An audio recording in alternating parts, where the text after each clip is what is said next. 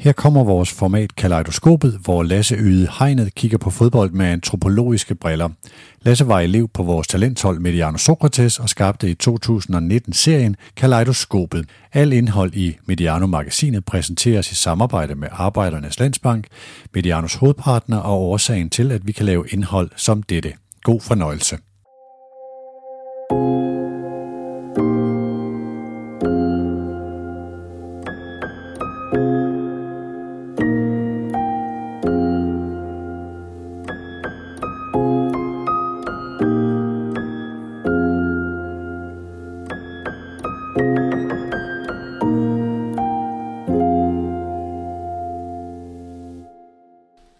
Velkommen til denne udgave af Kaleidoskopet på Mediano. Mit navn er Lasse Ydhegnet.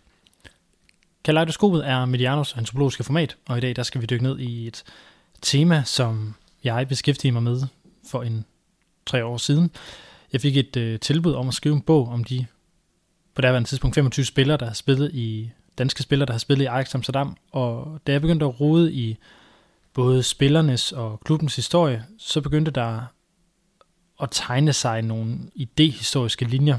En, en helt bogstaveligt talt en rød tråd fra Ajax tilgang til fodboldspillet, og det værdisæt, der lå bag det den røde tråd, der blev indført af daværende landstræner og, og tidligere Ajax-træner Morten Olsen. Dengang, da jeg skrev den her bog, der havde jeg ikke netværket til at få hovedpersonerne selv i tale. Jeg havde kun øh, mulighed for at få tegnet nogle, nogle konturer af, hvad der foregik af folk som Morten Vihorst, Flemming Pedersen og og Glenn Ridersholm.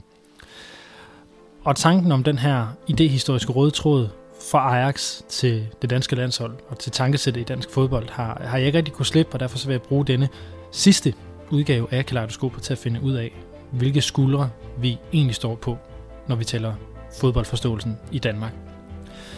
Og det vil jeg gøre sammen med tre mennesker, der ved noget mere om tankerne bag dansk fodbold end de fleste andre – det er tidligere spiller og landstræner og manden bag 265 landskampe, 102 som spiller og 163 som træner, Morten Olsen. Det er journalist og forfatter til bogen Tynd Luft om 80'er landsholdet, Joachim Jakobsen, og så er det nuværende landstræner, Kasper Julemand. Men udgangspunktet er som sagt Ajax Amsterdam, en hollandsk klub, der siden sin grundlæggelse i 1900 har været et specielt sted for fodbold i hele verden. Og i ret stor grad for os i Danmark, mere end 26 danske spillere har spillet for Ajax førstehold. Langt de fleste var eller blev landsholdsspillere i den tid. De var der. Og det er altså ikke smånavne, vi taler om. Vi taler om spillere som Michael og Brian Laudrup, Frank Arnesen, Søren Lerby, Jesper Olsen, Jan Mølby, Jesper Grønkær, Dennis Rommedal, Christian Eriksen, Christian Poulsen, Victor Fischer, Lasse Sjøne og Kasper Dolberg. Og så har Morten Olsen, som sagt, været træner for klubben i i den vel nok største danske trænergæring i, øh, i historien, hvis man lige tæller, eller ser bort fra Søren Lerbys øh, vikariat som Bayern München-træner. Men det er ikke kun, fordi de her mennesker var i en i Ajax i en periode af deres karriere, at Ajax er vigtig. Det, det, det var filosofien og måden at spille på i Ajax, som er ekstremt central for, hvordan vi forstår fodbold i Danmark. Så vi skal som sagt se på dansk fodbolds idéhistorie gennem det kaleidoskop, der er Ajax. Og vi starter med at høre Joachim Jacobsen fortælle om Ajax betydning for dansk fodbold. Den betyder næsten alt. Altså, den har kolossal betydning. Og, og øh, sagen er, at det ikke alene kommer fra Ajax, det kommer også fra Danmark. Hvor de, de to, hvis man lægger Ajax og den øh, opfattelsen ned over den danske øh, fodboldopfattelse, som er skabt ud fra øh, historiske betingelser, så, så vil du se, at de flugter. Der er så mange sammenfald i, i hvad fodbold går ud på. Øh, og det bliver sådan lidt fordringsfuldt, lidt selvglad øh, øh, fodboldopfattelse. Vi, vores måde at se det på, er den bedste. Og det, det handler om, det er boldbesiddelse, øh, skønhed, øh, at man tænker, at man tænker øh, forestilling, øh, optræden, øh, brillans, før man tænker resultat. Det Ajax, man oftest refererer til i en historisk kontekst, er det Ajax-hold og den filosofi, der blev skabt under træner øh, Rinus Michels og stjernen Johan Cruyff i sidste halvdel af 60'erne og frem til 1973. Særligt i årene 71 til 73, hvor Ajax vandt Europacupen for mesterhold tre år i træk og bjergtog verden øh, med sin total fodbold. Der er skrevet værker om, hvorfor Hollands fodbold er blevet, som det er. Og da det her handler om Danmark, så lad os se på de her tydelige fællestræk, der er. Ajax havde øh, samlet i 24 år en, en engelsk træner, Jack Reynolds, som træner alle hold fra ungdom til voksen øh, i klubben i, i sin måde at spille på. Det var teknisk og pasningsstærk fodbold. Det var også Reynolds, der gav Rinus Michels debut som spiller i 1946, op gennem 50'erne, hvor, hvor Krøjf spillede på ungdomsholdet. I Ajax trænede han under en, en træner ved navn øh, Janne van der Feen, der praktiserede, at alle øvelser skulle være med bold, og at alle fejl skulle rettes gennem spillernes kreativitet. Og det dannede grundlag for det, som Ajax skulle blive særlig kendt for, nemlig sin særegne stil med det her høje tekniske niveau og, og formåen. Resten af totalfodbolden, den kom senere. Men det var lejen, det var kreativiteten, der var udgangspunktet for det sprudlende Ajax og det hollandske landshold i 70'erne og egentlig siden da. Og noget lignende skinnede igennem på vejene i Vordingborg, hvor en ung Morten Olsen lærte at elske spillet med bolden. Der var, der var du jo uddannet, man skulle sige, som, som i min tid gade- og vejspiller jo. Altså, du var individuelt udviklet og havde udviklet dig selv øh, på gade og veje eller park, eller hvor vi nu engang spillede i den generation. Øh, og så blev vi skolet kollektivt i klubberne, ikke? Men, men så vil jeg sige, hvorfor blev jeg selv fodboldspiller? I en helt, helt, helt anden tid. Øh, hvor vi var gade- og vejspillere, og vi smed skoletasken og, og løb ned på, på, på parken og, og spillede fodbold og lærte øh, os selv øh, især individuelt, både teknisk, taktisk, mange ting. Præget af, at gadens drenge så i 58 Brasilien spille fodbold.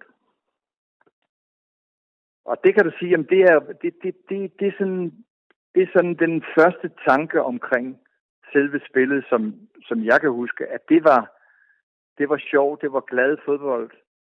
Øh, og det var det, vi gerne ville sammenlignes med. Og så fandt man jo ud af, altså egentlig, hvor sjovt det var, men også hvor svært det var.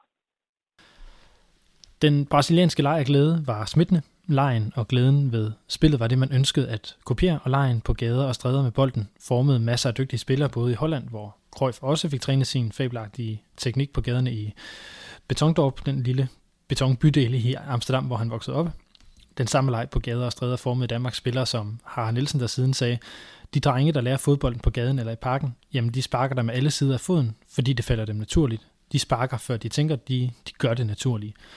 Og måske derfor opstod der i løbet af 70'erne en fortælling om danskerne som Nordens latiner. Tekniske, sprudlende og lejende fodboldspiller. Eller hvad? Selve det begreb, det er noget, som opstår i 70'erne, da altså vi er værre end dårlige. Altså det er helt, det er helt, helt ufatteligt, så ringe vi er i betragtning af, hvor, hvor mange gode fodboldspillere der var i, i Danmark. Så vi tabte, og vi tabte. Jeg mener, at i den der periode fra 71 til 79, hvor øh, da Piontek kommer, der vinder Danmark fire. Fire øh, turneringskampe. De to af dem mod, mod Kypern, en er mod Nordjylland, og en er mod Skotland. Fire. Så fordi vi taber hele tiden, så, får vi det, så vil vi have det til at handle om noget andet. Og så handler, så ser vi, det handler jo ikke om, om at vinde. Når man lige har tabt, altså det er virkelig billigt, det er virkelig fejt. Nå, handlede det om at vinde? Øh, for os handlede det om, at, være, øh, at det skulle være smukt. Så når vi havde tabt 6-1 til Rumænien, så kunne vi sige, ja ja, men vores mål var smukkere. Og eftersom det ikke gik ud på at vinde for, for os, fordi det var sådan den her lille fejl løsning. Det går ikke ud på at vinde, det går ud på, at det skal være et smukt spil. Så gjorde vi os til en slags øh, øh, brasilianer, for, fordi i hvert fald på det tidspunkt så det ud som om, at Brasilien, det handlede om skønhed. Når de spillede det her fantastiske Pelle-landshold i, i 70 og så videre. Og derfor, når, for os gik det også ud på skønhed. Øh, så vi lavede os selv til Nordens latinere. At være Nordens latiner markerede også en kontrast til det, der var sket i Holland i 1954, hvor der blev indført professionel fodbold, og forholdene var blevet anderledes i Holland. I Ajax gav den øh, fuldtidsprofessionelle fodbold mulighed for en helt anden form for udvikling. Så efter Michels tog over i Ajax i 65, der trænede den hollandske klub op til fem gange om dagen. Om end der var og er forskel på klub- og landsholdsfodbold, så betød de udlandske klubbers professionalitet også, at magten i uset grad lå hos, øh, hos klubberne, også efter at de danske spillere, der blev professionelle i 1971, endelig havde fået lov til at være med på landsholdet. Sagen var også, at, at der var ikke styr på landsholdet. Ja, det kan man... Altså, jeg, jeg, jeg, kan huske, jeg kan huske, at, at i slutningen af 60'erne havde vi et, et, et landshold med, med blandt andet også, hvor, hvor, hvor Finn Laudrup var med, øh, med, med, med udpræget øh, teknisk fremragende spillere. Men indtil Sepp kom jo, øh, der var det bare den kile i, i hvad skal man sige, at, at kunne udvikle et, et fodboldlandshold. Det var, at, at DBU ikke kunne ikke, og DBU var for, på den synskæld også, også andre, øh, kunne ikke kræve, at spillerne fik fri fra deres klubber, til trods for, at der var kvalifikationskampe. Det blev der lavet om på heldigvis øh, i det 879, tror det var, ikke? hvor Sepp så samtidig kom til. Og så var der mulighed for at, at bygge bygge som, hvad skal man sige, næsten øh, som et klubhold i hvert fald. Der, i den periode, hvor øh, Nikolaj, Kurt Nikolajsen, han havde jo overtaget et landshold, som havde fået lov at hente professionelle hjem. Men det var et værre råd, fordi øh, klubberne, kontrakterne var ikke noget værd, så klubberne kunne fortælle, øh, nede i Mönchengladbach kunne øh, klubledelsen fortælle Anna Simonsen og Henning Jensen, nej, I skal ingen steder nu, I bliver lige her. Den der skide landskamp mod Bulgarien, den skal I ikke rejse hjem til. Så det var forfærdelige betingelser, han også havde, landstræneren. Øh, så det gjorde også en stor forskel. Jeg, jeg synes altid, at vi i både 60'erne og 70'erne har haft mange øh, kreative fodboldspillere, øh, hvor vi altid har troet, at nu er det, nu har vi holdet til at kvalificere os. Men, men det er klart, at hvis du hele tiden mister nogle spillere i nogle kampe, at også på grund af, at de ikke kan få fri, jamen så er, så, så, så er det svært at, at udvikle et fodboldhold. Problemet var, at DBU havde en amatørtilgang til sport i det hele taget. Blev man professionel, måtte man aldrig mere spille på landsholdet, og vendte man hjem til dansk fodbold, kom man i karantæne. I 70'erne, der var det altså de her to ben, som dansk fodbold stod på. Lejen, det smukke spil, og amatørismen. Der er to historiske strømninger, udviklinger som gør, at vi havner i den her leg-ideologi. Den ene er, at vi er et lille land, som engang har været stort, og så er gennem militært simpelthen er bare er blevet gennemtæsket gennem århundrederne, indtil vi er en lille suppeterning. Øh, og et sådan, en sådan enhed, en national enhed, der, der er havnet der med en storslået fortid, øh, har et andet behov for at hævde sig. Man kan ikke hævde sig militært eller ved magt længere. Man er ikke så potent, så må man hævde sig med skønhed. Og hvis du ser, hvor er det, at den her slags fodbold er et nationalt dogme, det er det i Holland. Det er også et, et gammelt stort rige, der blev barberet ned. Og det er det i Katalonien. Det er også et stort gammelt rige, der blev barberet ned. Så det har vi til fælles med de her forposter i, i skønhedsdogmet. Ikke? Øh, den anden udvikling, det er så, og det har vi igen noget til fælles med hollænderne og med Ajax. Nemlig at, hvornår kommer fodbolden til os? Holland og Danmark, det er de to første lande på kontinentet, som fuldstændig samtidig får fodbold øh, øh, ind ad døren i øh, 1870'erne. Ja, KB er fra 1876 jo. Ja, og det er Sparta Rotterdam også. Der tror der er et par dage mellem de to klubbers øh, oprettelse. Vi er fuldstændig parallelle. Og vi får fodbolden ind 20 år før de gør i Sverige. 20 år før Frankrig. 20 år før Spanien. Og hvad er det for en slags fodbold, man spiller i, i England på det tidspunkt? Det er jo britterne, der kommer med, med en bold under armen, når de rejser rundt som ingeniører og handelsfolk. Det er, elitefodbolden er en amatørsport. Og det var en sport, som var, øh, øh, hvis du skal spille på højt plan, så var du nødt til at øh, komme fra, øh, fra øh, et, et pænt hjem med penge i banken. Et, du kunne købe bolden. To, du kunne holde fri. Hvis du boede i London og skulle spille op i Newcastle, så var du nødt til at holde fri. Og eftersom øh, der ikke var professionalisme, så, var det, så måtte en minearbejdersøn, han måtte melde fra. I løbet af 1880'erne, der udviklede så den professionelle fodbold i, i England, øh, hvor arbejdere kan købes, bliver købfri, og så de kan få lige muligheder for at spille. Øh, men der har fodbolden på amatørmåden bidt sig fast i, i Danmark og i Holland. Amatøridealerne er på sin vis en, en, på en måde en menneskefjendtlig øh, ideologi. For den lader ikke, den lader ikke folk udleve deres talent fuldstændig, medmindre de har penge med hjemmefra.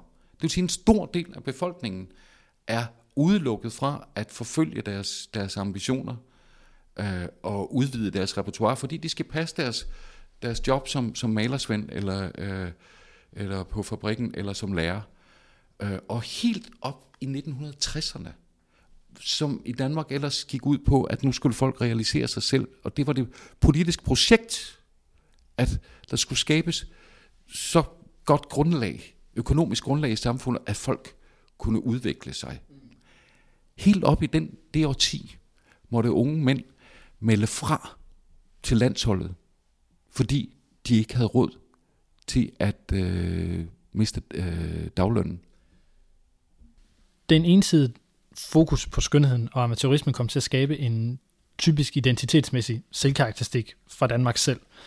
Man definerede sig i kontrast til andre, og hvad der var mere oplagt efter 2. verdenskrig, at definere sig som noget andet end det frygtelige Tyskland, der udviklede sin egen stil, der passende nok var i modsætning til den danske. Det bliver en, det bliver en ideologi i dansk fodbold. Lejen bliver en ideologi, og det står igen i modsætning til det tyske dogme. Det her, det er arbejde. Det her, det er kamp. Det er ikke leg. De repræsenterede jo gennem 60'erne og 70'erne og 80'erne, repræsenterede de udyret. Mm. Øh, det var jo så, da de blev slået ud, det tyske landshold i, ved EM i 84, så skrev det franske venstredrejede dagblad Liberation, de skrev en fantastisk øh, nedsabling. De var så glade for, at det her øh, tyske hold røg ud. De sagde, at det var et udyr, der skulle druknes i sin egen urin. Og det var den her fodbold, der opstod i, i, i efterkrigstyskland, sammenbit og resultatsøgende frem for alt. Og de kom til at stå i modsætning til det brasilianske landshold, i modsætning til det franske landshold, som, som kom gennem, gennem 80'erne, ikke? og det hollandske i 70'erne. Ja, ja, specielt det hollandske 74. Ikke? De var gennemgående for hatte, fordi de opnåede resultater, uden at levere mere end det. Og det, der er vi inde ved kernen af, hvad, hvad, hvad den her lidt hovne fodboldopfattelse, som vi andre har, det der, det er ikke fodbold. Man skal, mere, man skal øh, levere, præstere mere end resultat. Og det, at fodbold det blev et arbejde, var noget af det, der kom ind i Ajax under Michaels tid som træner. Og den første danske spiller, der kom til Ajax i 1968, havde på trods af et gigantisk talent ikke en chance i den gennem professionelle storklub. Tom Søndergaard kom til Ajax, og jeg, da jeg kom til Ajax, der havde jeg en, en Bobby Harms, som havde været 30 år assistent i, i, øh, i Ajax. Og når vi snakker om alle de danskere, som havde været i Ajax, så sagde en af de bedste, det var Tom Søndergaard. Han, han missede måske andre ting, men teknisk set, det var helt utroligt, hvordan han kunne spille fodbold. I, i hvad skal man sige, i Amsterdams eller Hollands fodboldsøjne var det en fremragende fodboldspiller. Søndergaard lykkedes ikke i Ajax. Han var ellers prototypen på den lejende og tekniske fodboldspiller, som man fremelskede i Danmark på det her tidspunkt. Og han blev husket for altid at lave tunneller på sine medspillere, når de spillede 5 mod 5 til træning, og i en landskamp mod Island, som Danmark vandt 14-2, der afdriblede han et halvt islandsk hold noget ud til hjørnefladen, og så satte han foden op på bolden og hånden op til panden, og så spejdede han rundt øh, efter en, en medspiller at afle, aflevere til. Han var en entertainer uden lige. Og i Ajax, der gik han ofte i byen og var livsglad, mødte op med solbriller på, så brænder der ud på bagsædet af biler på vej til udkampe, hvis han ikke sov over sig. Og den gik altså ikke under Rinus Michels, der var ved at gøre Ajax til et meget hårdt sted, øh, hvis man kom udefra. Og det guddommelige Ajax-hold med Cruyff, Kaiser, Hahn, Svart, Neskens, Krol og Varsovits, de maste folk og krævede overmenneskelige præstationer for at leve op til de her idealer om smuk spil og sejr i skøn forening. man skal, man skal ikke tage fejl af, af, af Ajax, fordi det bliver, hvis du kræver, uanset hvad, vi kan hygge lige så meget vi vil, vi kræver også resultater. Vi vil, vi vil se, et, når vi går ind og ser et fodboldhold, som vi holder med, så vil vi se det vinde. Øh, så hvis man både kræver skønhed og resultater, så bliver det knasende hårdt. Det er Ajax i slut 60'erne, det er Ajax i, op igennem 70'erne. Da Henning Jensen kommer fra Real Madrid til Ajax, er han fuldstændig chokeret over hårdheden i, i øh, hele indstillingen. Han synes, at Real Madrid virkede som en, en lille, et lille familie, hyggeligt familieforetagende i forhold til, til det her knusende krav om øh, præstation, som, som ligger i Ajax.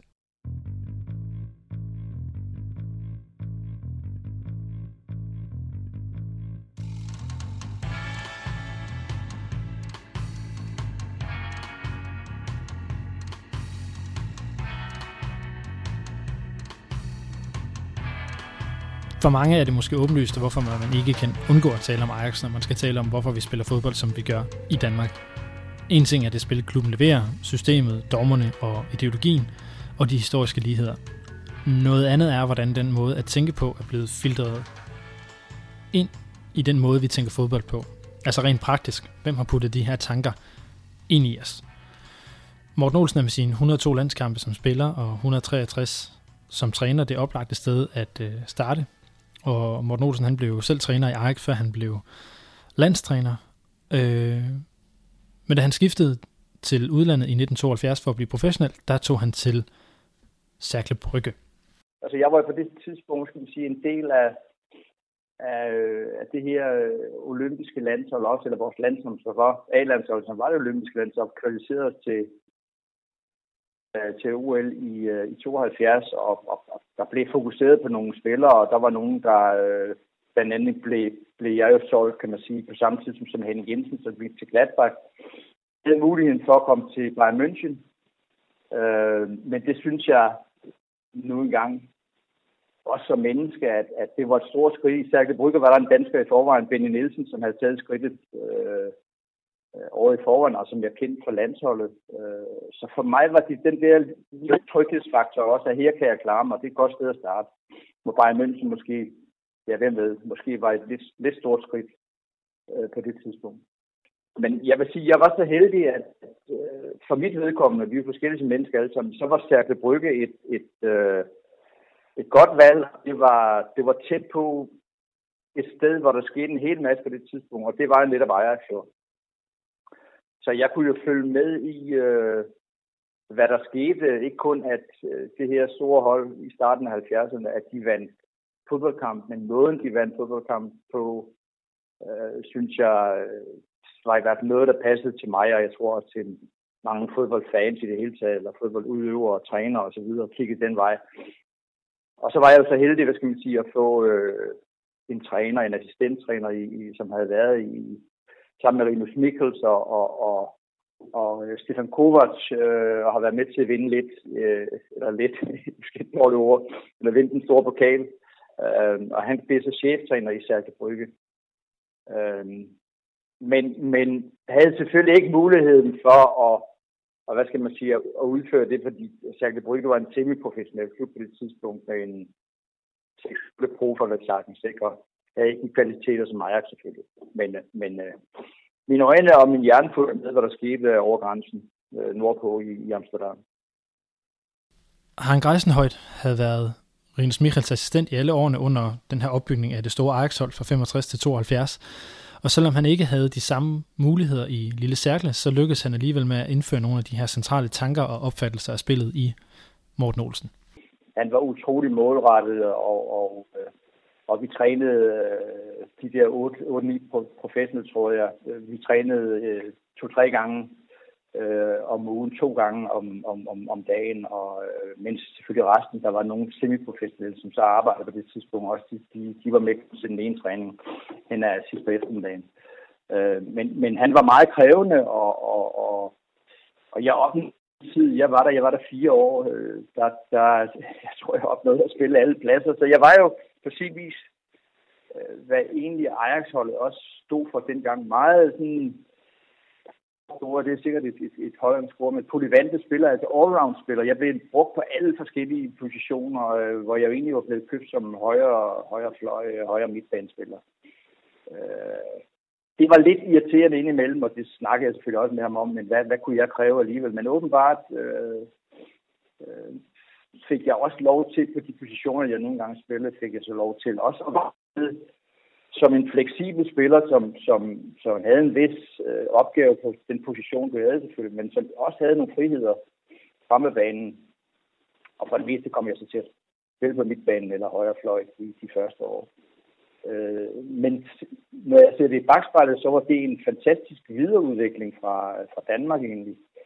Øh, og, og det næste skridt i den belgiske turnering, som var en, del stærkere selvfølgelig.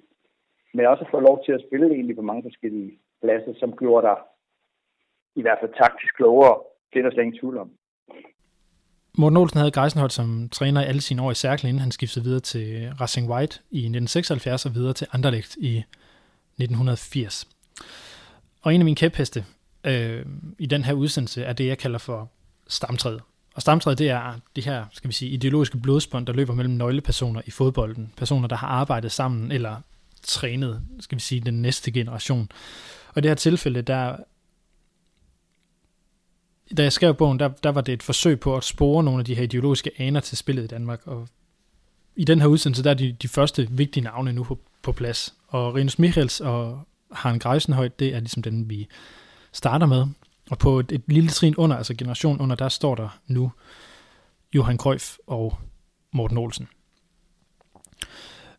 Men spillet er selvfølgelig farvet af alle mulige tendenser, og det er sjældent, at én tanke bliver alt dominerende. Så derfor så må vi også prøve at stille os selv spørgsmålet, hvad er den danske måde at spille fodbold på? Og vi starter hos Joachim. Ud fra den her, det her skønhedsdogme, så skal vi have bolden. Vi skal bestemme. Øh, og vi skal diske op med, øh, med, med, fejne, med fejne spil. Det er ikke nok at indrette sig taktisk efter modstanderen og vinde på den måde.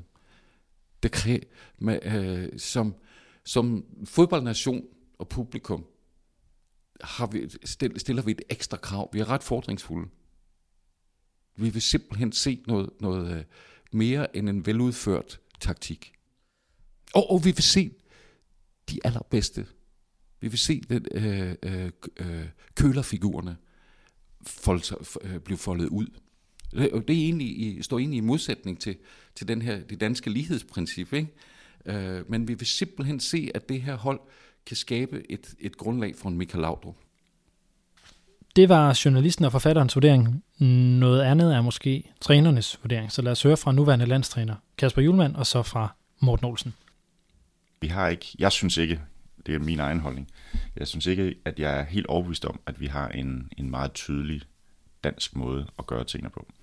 Men sådan som jeg ser det, så øh, ja, jeg havde en, en snak med, øh, med en af mine gode venner, som hvis, øh, hvis kæreste kone er fra Indien, og hendes far, når han beskriver Danmark og øh, dansk møbeldesign, og det kunne egentlig også godt passe til fodbold, tror jeg, så siger han, at øh, det skal være smukt, uden at være prangende, og det skal være effektivt, uden at være kedeligt. Og det synes jeg egentlig passer meget godt. Altså, vi er ikke brasilianere, vi står ikke og laver hele afleveringer ind i, men vi har trods alt en smag. Det må ikke være kedeligt. Det skal være effektivt. Vi skal vinde, men det må ikke være kedeligt. Øhm, jeg, jeg synes, der ligger noget der, der ligger noget sandhed igennem det, den der sætning, som jeg egentlig godt kan, kan genkende. Øhm, og øh, så vi forventer, at vi, øh, og det kan jeg godt lide, jeg kan godt lide, at der er forventning om, at der er, at det skal, det skal være underholdende.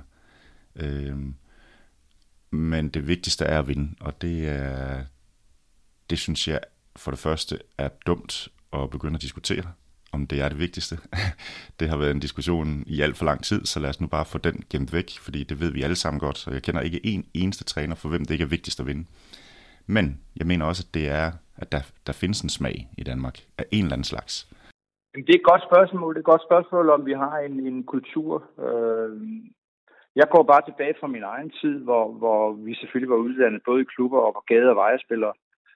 Øh, og hvem vil vi gerne være? Så, så, så jeg kan kun sige, at da jeg startede som landstræner, så handler det selvfølgelig om at have spillerne til rådighed. Det mente jeg øh, så, at vi havde. Øh, jamen det var øh, at se på, hvem er vi egentlig?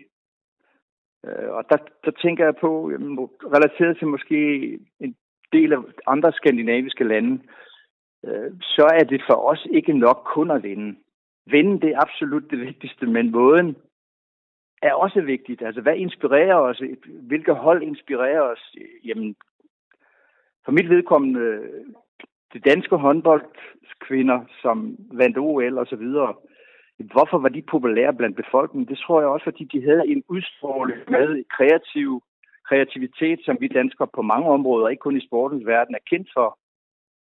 Øhm, og jeg mener også, det var derhen, hvis vi samtidig kunne vinde selvfølgelig. Øh, og tæve, det ligger meget tættere ved hinanden, men, men, men, øh, og det viste sig så, at, at, at det var også en god måde for spillerne. Det var en, en, en, en glad måde at spille fodbold på. Og jeg tror, hvis, hvis man har det godt med det, man gør, og man tror på det, man har tillid til det, og man er overbevist om det, og overbevist, det, det, det er så trænerens job sammen med, at man sejrer mere, end man taber. Jamen, så, så, så finder du ud af, at det her, det her passer altså til os, hvor det måske passer mindre til nordmænd, eller svensker, eller islænding, eller så mange andre. Og jeg må også indrømme, at, at, at jeg har meget imod det her med, at, at der er kun én vinder. Altså, tænk dig nu, øh, på et eller andet tidspunkt er der sikkert 48 hold med til VM. Er der så kun én, et hold, der vinder? Jeg kan, jeg kan huske i 82, hvor, hvor, hvor jeg selv i Spanien og se VM i, øh, i, øh, i Spanien, hvor Itali- italienerne vinder. Jeg kan ikke huske egentlig så mange spillere fra Italiens hold, men jeg kan huske alle, alle brasserne spillere. Og, og det er nogle gange, så kan jeg også sige, hvorfor, hvorfor var 80'erholdet i Danmark egentlig så populært, og ikke kun i Danmark udefra set? Jeg har stadig journalister, der ringer og så siger, hold op et hold, I havde dengang. Men intet. Vi vandt intet. Men vi, vi vandt tilhængere. Og det er jo ikke kun det, derfor man spiller. Man spiller for at vinde. Men hvis måden også er med, øh, ja, så giver det det, som jeg synes gjorde, at jeg selv kom til at blive at spille fodbold. Og for øvrigt også være træner. Når noget er svært at definere for, hvad det er som en dansk måde at spille fodbold på, er det nogle gange nemmere at definere det ud fra det, som det i hvert fald ikke er, sådan som man også forsøger at definere kærligheden i, uh, i Bibelen. Vi har talt lidt om Tyskland, men også Norge og Sverige er en del af ligningen. At de her, øh, de her historiske forløb, som, som vi lige har ridset op, de fører frem til det her. Og det findes ikke så mange andre steder. Andre steder kan man, kan man øh, vi kan bare kigge på, hvordan det er i vores øh, nordiske nabolande. Norge, som har været, vi elsker, når de spiller grimt. Så kan de vinde lige så meget, øh, øh, de vil. Og vi har et problem nu, fordi de spiller enormt flot nu, Norge, og de har fantastisk spændende spillere. Så vi har lidt et problem nu. Wow, nu spiller de øh, på, den her, på den her meget, meget underholdende og, øh, og medrivende måde. Øh, noget helt andet end Drillo-fodbolden. Øh, og svenskerne, de er, har vi jo, dem har vi jo gjort til øh, vores antitese. Og, og, øh, og svenskerne har gjort os til deres antitese. Altså de synes jo, det er fuldstændig horribelt at have så mange gode spillere, som man for eksempel havde i 86, og så ikke få et ordentligt resultat ud af det. Ikke? De kan jo få et resultat ud af, som vi så ved sidste øh, VM, øh, hvor øh, deres største stjerne er ham der forsvarsklippen Grandqvist, ikke? Og de er glade for det. Det er, vi, vi, de, de, jeg, var, jeg var i Stockholm, mens VM foregik, og, og folk var bare elskede det der hårdt kæmpende, øh, prunkløse landshold, der bare slid for, for kollektivet. Ikke? Øh, hvorimod der var øh, Danmark spillede. Jeg synes faktisk, Danmark fik ret hård kritik jeg har hjemme, Jeg har hjemme, ja. Øh, og, og, og opnåede faktisk meget fornemme ting under den, øh, under den øh, slutrunde. Altså 0-0-kampen mod Frankrig, så er det eneste pointtab, Frankrig er ude for i, øh, i den slutrunde. Jeg regner det for et af de helt store øh, VM-resultater i, i, i dansk fodboldhistorie. et fodboldmæssigt modsætningspar cirkler rundt om alt, der handler om, hvordan vi spiller fodbold i Danmark. Nemlig stil over for pragmatisme. Det, det er det nemlig, og, og det er interessant, du siger det her. Øh, det her stil kontra resultat, eller stil kontra pragmatisme. Øh, fordi sådan tænker vi. Men dermed har vi jo sagt, at de andre former øh, for fodbold ikke er en stil. Dermed siger vi jo, at der, dette er stilen, når det er skønhed. At Chelsea under Mourinho ikke var stil, hvilket det var. Men, men vi har bare en meget, meget indgroet opfattelse af, dette er stil, det andet er ikke stil. Den benhårde modsætning, som findes i vores mentalitet, gør desværre også, at diskussionen om spillet og hvem vi er som fodboldnation forholdsvis unuanceret. Jeg sidder lige her med et uddrag af en, af en politikken, øh, hvad hedder det, øh, en politikken artikel fra 18, 1897 eller 98, tror jeg, 98, hvor skotterne kommer på besøg for første gang, og vi har et af de første gange, vi sådan har udtaget et landshold, som beskriver, øh, at man mødet med skotterne så et, et pasningsfodbold, og man taler om trekanter, og hvis jeg skal prøve bare et udtryk her, øh, der skriver de, alt longpassing-spil må straks afskaffes til fordel for skotternes shortpassing. Boldbehandlingen må forbedres, og hurtigheden være langt større, og så videre. Og så står der til sidst samspil mellem angrebsspillerne indbyrdes og med deres halfbacks. Den skotske trekant anbefales også stærkt. Altså det, det kunne lige så godt have været i nu, vi taler om det her. Så de tanker om, kan man sige, kraft og fysik, sat over for trekanter og boldbesiddelse og øh, spillet langs jorden og de tekniske ting, det, det er jo ikke... Selv da jeg, da jeg selv startede med at være træner, så troede jeg, det var sådan en ny diskussion, men, men den er jo 100 år gammel, og det er de samme ting, der går igen og igen og igen på forskellige måder. Så skal vi passe på med at ikke gøre det i to grøfter, at det ofte, ofte bliver diskussionen herhjemme, at man enten er det eller der, ligesom nu her med, jeg, jeg har genkendt øh, diskussionen nu her med, med Åke og jeg, jeg synes, det er forkert at lave sådan en, en, en linje og sige, at det er enten ude på den ene side eller ude på den anden side. Der ligger så meget imellem, og så mange nuancer i tingene, og før der fodbold blevet så flydende og så fleksibelt, at der ligger så meget mere i det, øh, at det ikke er enten eller, og det synes jeg heller ikke, det er med 92 år, sat over for 86.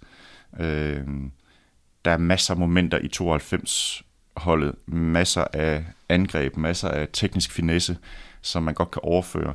Vi havde også øh, Øh, vi har også kampe med 80'er-holdet, som fik resultater på øh, fantastisk gennemførte kontraangreb. Øh, vinder på Wembley på et straffe øh, og kører den hjem rent defensivt med fantastiske redninger af, af Ole Kjær til sidst, som man godt kan overføre lidt til vores EM-finale i 92, hvor Peter og Michael tager det hele, og øh, vi gennemfører nogle kontraangreb og spiller bolden tilbage til Peter hele tiden. Øh, og så så det er ikke sort, det er ikke sådan enten eller, synes jeg. Øhm, men overbevisning om, at vi skal noget med spillet, ambitionen om, at spillet i sig selv kan gøre noget, at og for øvrigt har fodbold flyttet sig, så du kan ikke bare sige, at vi skal gøre det samme som i 80'erne. Det er, det, altså, det er ikke et helt andet spil, men, men spillet har flyttet sig. Øhm, men spillet, forsvarsspillet, presspillet, det tekniske med boldspillet, vores genbrudsspil, alle de her ting afleveringsspil, hvor man flænser et forsvar op med en eller anden genial aflevering, eller øh, alle de her momenter i spillet kan gøre noget ved folk. Og det er det, jeg synes, man, der er det vigtige for mig at sige, det er, at, at man må ikke reducere fodbold til bare at være et spil, der handler kun om resultatet. Mm. Der ligger så meget skønhed, så meget lidelse, så meget alt muligt ind i spillet. Øh, og der er det op til os der har med spillet at gøre, og sørge for, at, at der er flest mulige ting i spillet, som kan begejstre og underholde folk hen imod og vinde selvfølgelig. Men øh, vi skal ikke reducere det her smukke spil til bare et resultatspil. Og den her manglende lyst til at reducere spillet til et resultat i Danmark, den skal vi lidt længere ned i. Og for at gøre det, så skal vi igen tilbage til Ajax og Ajax betydning for det første danske landshold, der brød internationalt igennem. Og her mener jeg selvfølgelig på, på det, det første professionelle landshold. Af de 12 EM- og VM-slutrunder, Danmark forløbig har været med til, så er der ingen slutrunde, der er blevet spillet, uden at minimum et medlem af truppen øh, skulle repræsentere Ajax på et eller andet tidspunkt i sin karriere. Af samtlige klubber på verdensplan, der er det kun Brøndby, der i overblikket overgår Ajax i andelen af danske landsholdsspillere, der har deltaget ved slutrunder. Og det blev så markant, det, øh, det startede i, øh, i 80'erne til EM 84 og VM 86, der var en femtedel af den danske 20-mandstrup formet i Ajax, og det er spillere som Frank Arnesen, Søren Lerby, Jesper Olsen og Jan Mølby, der alle havde haft Ajax som deres første udenlandske klub. Men det så man ikke nødvendigvis under slutrunderne, hvor de fleste spillede andre steder, primært i Belgien, hvor pengene omkring 1980 blev meget større, end de gjorde i Holland. Og derfor tog adskillige af de bedste hollændere og danskere til Belgien for at spille, hvor en hel del endte i Anderlecht. Og det var så mange, at de, de havde været igennem samme skole og var i samme klub, og det betød enormt meget for, for 80'er-landsholdet. Men det er klart med, med et landshold, som ikke har så mange træninger, og i den tid tror jeg, at Sepp havde egentlig langt dårligere øh, arbejdsbetingelser, end jeg fik. Øh, han havde kun et par træninger, så, så, så udtalelsekriteriet var selvfølgelig endnu vigtigere. Uh, og, og så er det klart, at vi havde på det tidspunkt en del spillere, som spillede i europæiske topklubber, øh, i Holland og Belgien blandt andet. Øh, og jo flere du har med, som spiller nogenlunde samme stil, eller endnu bedre, hvis de spiller på samme hold, jamen det ser man jo også i de store, øh, tænk bare på øh, Dortmund og Bayern München, hvor mange landsholdsspillere de har på det tyske landshold. Altså det gør det jo en del nemmere for, for holdet, for træneren, øh, og, og, og, og for, for spillet til at køre øh, i de, alle de her vigtige kampe. Der er ikke så mange kampe, øh, at, at, at, at man kan at man kan tabe. Øh, de skal vindes alle sammen. Så derfor er det vigtigt, at, at, øh, at man kender hinanden fra, fra dag et, vil jeg sige. Derfor er det svært at undervurdere, hvad Ajax betød for landsholdets udtryk i 80'erne, for det betød... Helt kolossalt meget. Øh, hele, hele forløsningen i forhold til det danske publikum, Altså den, de, de tribuner, som man sad på i, i det gamle idrætsparken, det, det var bare en stor orgasme af genkendelse. Det er det, vi vil have. Det er det, vi har savnet. Det er det, vi har, det er det, vi har ønsket os gennem alle årene, at det skulle foldes ud på den her måde. Det, var, det levede fuldstændig op til det her 86 landsholds eksplosive øh, udfoldelse. Ikke? Det levede fuldstændig op til vores idealer. Sagen er bare, at, det, at de her idealer blev, blev, blev udfoldet på med, med medvirken af en tysk træner, som stillede, skabte noget, et grundlag nede bag i, i forsvaret. Det blev skabt på et grundlag af to slidere, som var fuldstændig afgørende, nemlig uh, Jens Jørgen Bertelsen og Claus Berggren. Den ene på tværs af banen, den anden på langs af banen. Ikke?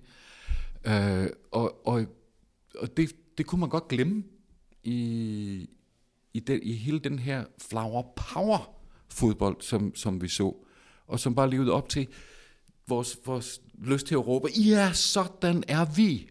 Det, det er sådan, vi er, os danskere. Vi, vi, vi, vi er helt vidunderlige. Kig på det der, ikke? Og det er, jo, det, er jo, det er jo sådan, det er, når man ser landsholdsfodbold. Man, man, man bliver repræsenteret af de der 11 mand, der stiller op derude. Øh, og, øh, og, og derfor kan man blive, blive helt deprimeret, hvis det, hvis det, ser, hvis det ser skidt ud. Ikke? Det er jo det, vi investerer i det. I er os nu. Kom så i gang. Og, og, og hvis det er så vidunderligt, og så overbevisende, øh, som det var i, i 80'erne, så bliver man lykkelig. I, øh, så hvis vi bare siger, ser øh, 80'er-landsholdets gennembrud som dansk A-landshold, altså første gang kvalificeret til EM og til VM osv., det gør det jo også. Forventningspresset bliver jo endnu større for dem, der kommer bagefter. Sammenligningsgrundlaget er nogle gange uretfærdigt også, fordi øh, folk glemmer også, at, at for eksempel 80-landsholdet spillede også dårlige landskamp. Det var, ikke, det var ikke godt det hele. Men de har sat et, de har sat et, et, et, et, et stempel på, hvordan at vi godt kan lide at se fodbold og så samtidig også vinde, eller vinde for det meste i hvert fald. Derudover så havde 80'erlandsholdet også en galionsfigur, som i voldsom grad også har været med til at farve vores billede af, hvad fodbold er og hvordan det skal spilles. Michael Laudrup er inkarnationen af vores fodbolddrøm i Danmark. De her, den her klump af forhåbninger om, hvordan det skal foregå på banen, som vi af historiske årsager har fået skabt, og som vi bærer rundt på. Det, der banker i vores hjerte. Michael Laudrup er simpelthen englen. Han er, han er inkarnationen af, af det, som, som, øh, som, som vi ønsker at se. Og hvor en... Vi kan bare gå til Sverige, hvor man altid har haft svært ved, på, øh, fordi man har en helt anden øh, forhåbning, man har en helt anden øh, forestilling om et kollektiv, som slider. Der har man altid haft svært ved at integrere de her overlegne øh, fodboldspillere. I 90'erne var der også en, en stor anderlægsspiller, der hed Per Satterberg, som var en, også en lavdrup type, han blev aldrig helt så stor. Der øh, en gang sagde den svenske landsholdsbak øh, Joachim Bjørklund, som spillede i Bayern München, han sagde, øh, ja, det er synd med, det er synd med Per Zetterberg. Han er så god, at vi ikke har, at vi ikke har råd til ham. Og det, i Danmark ville vi have gjort Per Zetterberg, hvis vi ikke havde Laudrup, ikke? så ville vi have gjort ham til hovedperson. I det tog mange år for svenskerne at integrere Zlatan på, øh, på, på landsholdet. Og man kaldte ham usvensk. Det var han sådan set også, i forhold til, hvordan man ønsker at se det svenske landshold spille. Hvis, vi havde, hvis Zlatan havde, havde været, født, været født 40 km mod 30 km mod, mod vest, ude i Tornby, så vil vi have bygget landsholdet 100% op omkring ham. Og det er, der kan vi se, hvor meget det betyder. Det tog over 10 år for svenskerne at integrere Zlatan.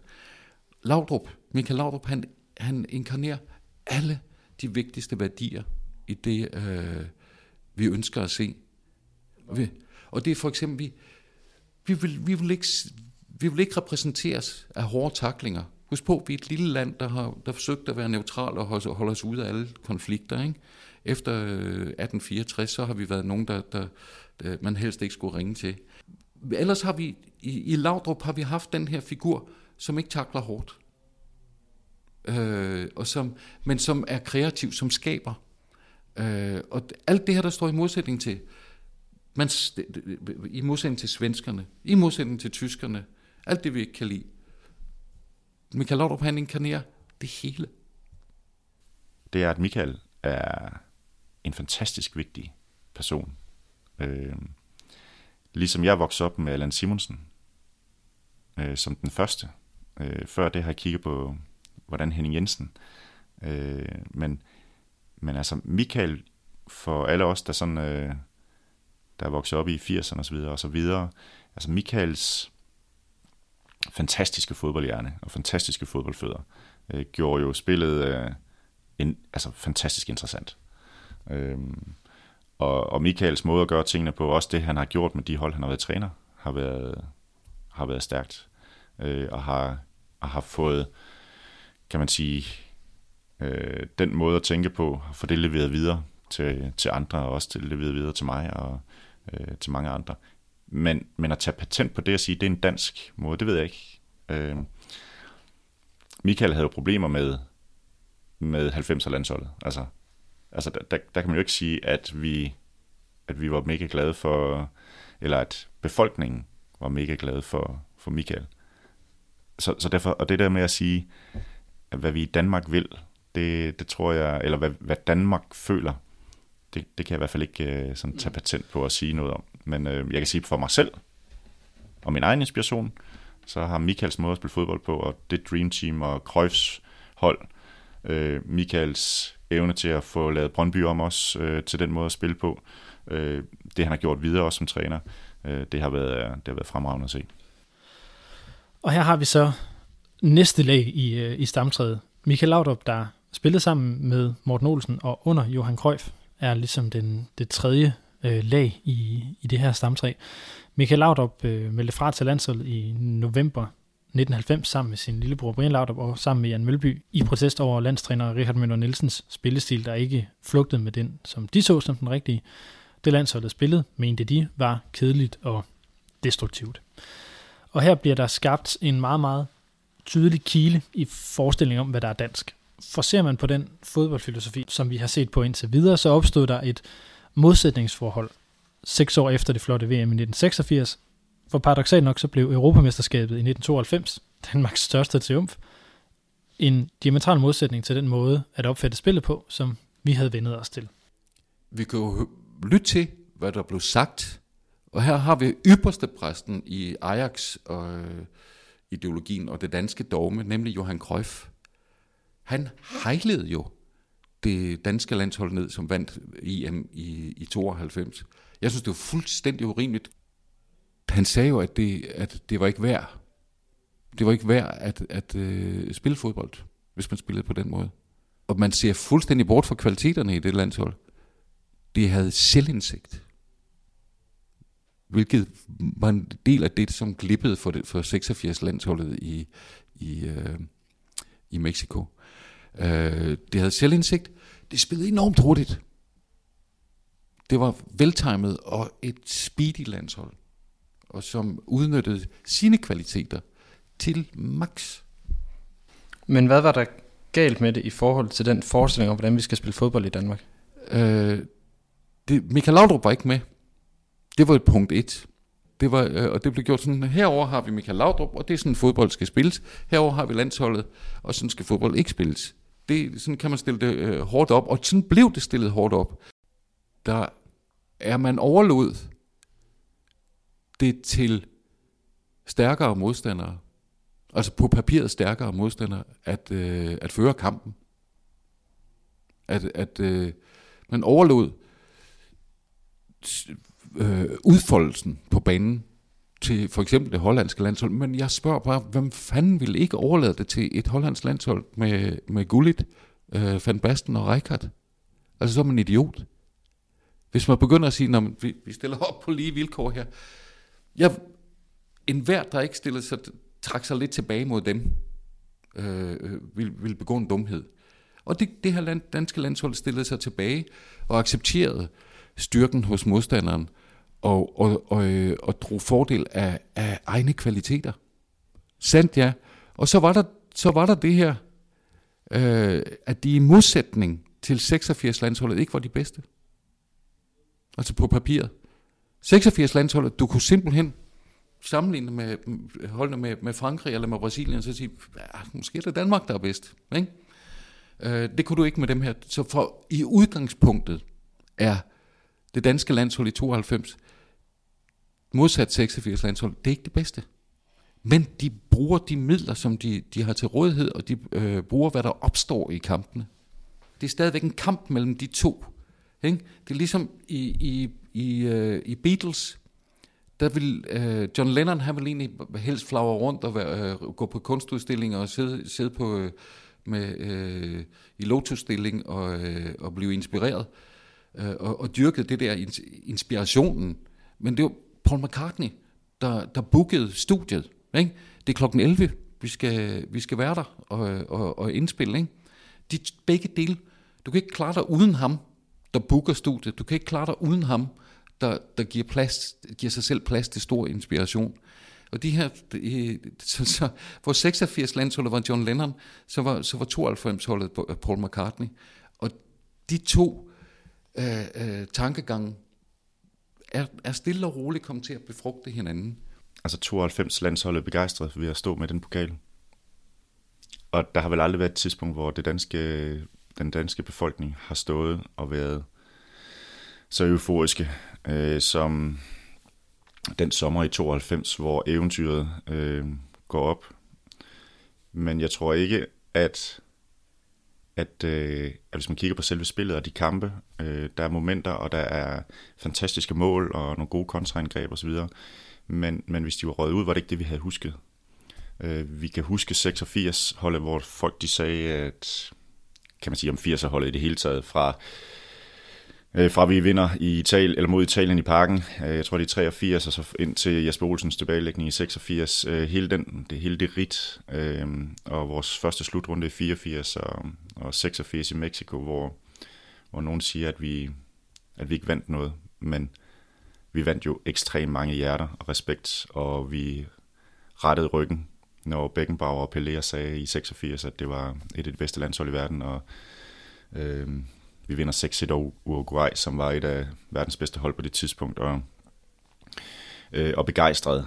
Øh, jeg har set den kamp i 85 i parken mod Sovjet en del gange, og det var fantastisk fodbold. Øh, så jeg synes, der er flere måder at begejstre på. Øh, hvis du står med pokalen, og i 92, der er der ingen tvivl om, at der samler man landet. Øh, men selve spillet i 80'erne også begejstret i sig selv. Selve spillet begejstret, ikke kun resultaterne, men også selve spillet. Fodbold, og specielt landsholdsfodbold, handler om at røre folk og begejstre folk. Og få folket, øh, det, det er jo noget af det, som fodbold kan. Det er jo, det er jo at samle og begejstre, og ja, også øh, lidelse og øh, sorg og alle mulige andre ting. Altså det er jo, det er jo et spil, som er i stand til at samle øh, og få nogle følelser i spil. Øh, og det kan landsholdsfodbold. Og det, det, det vi skal stræbe efter er selvfølgelig øh, at få den begejstring og den, øh, de følelser ud i, i befolkningen øh, så meget som overhovedet muligt. Michael Laudrup vendte tilbage til landsholdet igen i 1993, og i 1997 der blev han genforenet med Morten Olsen, nu som træner, og det var i Ajax. Hvorfor blev jeg træner i Ajax? Jo, jamen, altså, de, de fandt jo ud af gennem samtaler og scouting og så videre, og så videre, at jeg var en Ajax-træner. Øhm, så, så, så, så de ville måske ikke... Altså, jeg var i Køln, øh, og, og, og hvad skal man sige, øh, på det tidspunkt var det måske endda succes at blive nummer 10 eller nummer 9, fordi vi havde ikke nogen penge og så videre. Men, men jeg vandt jo ikke noget jo. Så, så, så hvorfor tage mig? Og sådan hele vejen, det er at finde de typer, som man mener kan træne på den måde, og har den fodboldfilosofi, øh, som gør, at de passer til den klub.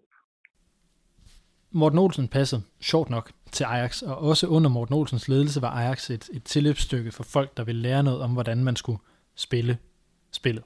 Jamen, der var et utal af trænerkolleger, som egentlig hver dag stod ude ved sidelinjen og kiggede på, hvad, hvad, hvad det handlede om. Jeg havde for eksempel besøg af Joachim Löw på et tidspunkt også.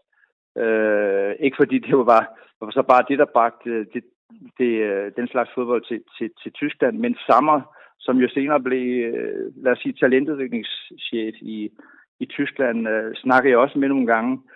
Og, og de har jo taget en del af den, den, øh, den hollandske skole, Ajax-skolen, med os i deres uddannelse. Det har vi også, og vi har så stjålet eller lært øh, noget fra andre, som vi tror kan, kan, kan være godt i talentudviklingen for, for vores vedkommende, fordi vi nu engang er danskere.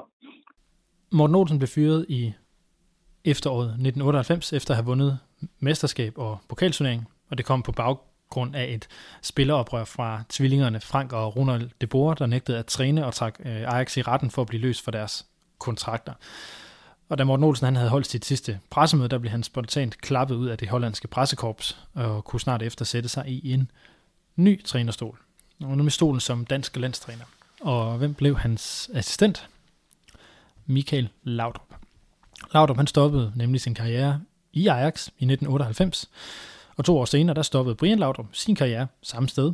Og således så havde Ajax-skolen ligesom bevæget sig fra banen i 80'erne ind på trænerbænken og ind i kontorerne i DBU i nullerne. For hele dansk fodbold var de her år fra 97 til 2000, hvor Olsen og laudrup havde deres tid i Ajax, øh, ret skældsættende. De gyldne år med EM 84, VM 86 og EM 92 med Michael og Brian Laudrup som en slags ærkeengle for, hvordan spillet skulle spilles,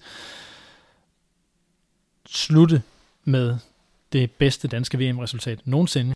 98 synes jeg er, en, er et smukt eksempel på, at de her to øh, fodboldopfattelser beriger hinanden. Der var vi blevet lidt modnere. Vi havde også været med ved et VM. 12 år tidligere havde vi været med ved et VM, og nu kunne vi gå en runde længere. Øh, og, og, og det var ikke så langt fra, at vi kunne være noget endnu videre. Øh, og mens min uh, pragmatisk svensker ved, ved, ved roret, ikke? Bo, Bo Johansson. Apropos, øh, så det meget tyder på, at, det, at hvis vi kan få det til at øh, svinge med, med, med danske, den her danske trang til, at, øh, øh, til skønhed og trang til, at folk skal elske os. Det er gerne små lande, de vil gerne have, at andre er interesseret i os. Ikke?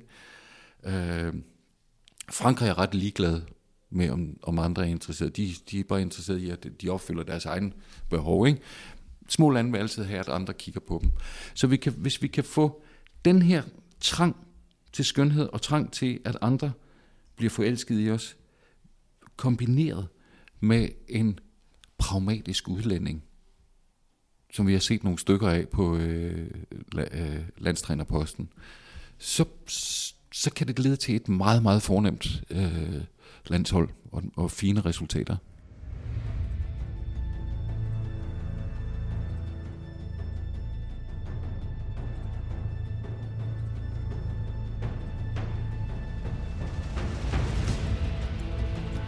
Men nu var det altså Morten Olsen, der satte sig i trænestolen i år 2000, og gennem 15 år skulle han sidde øverst og forsøge at implementere sin filosofi hele vejen ned gennem DBU og dansk fodbold.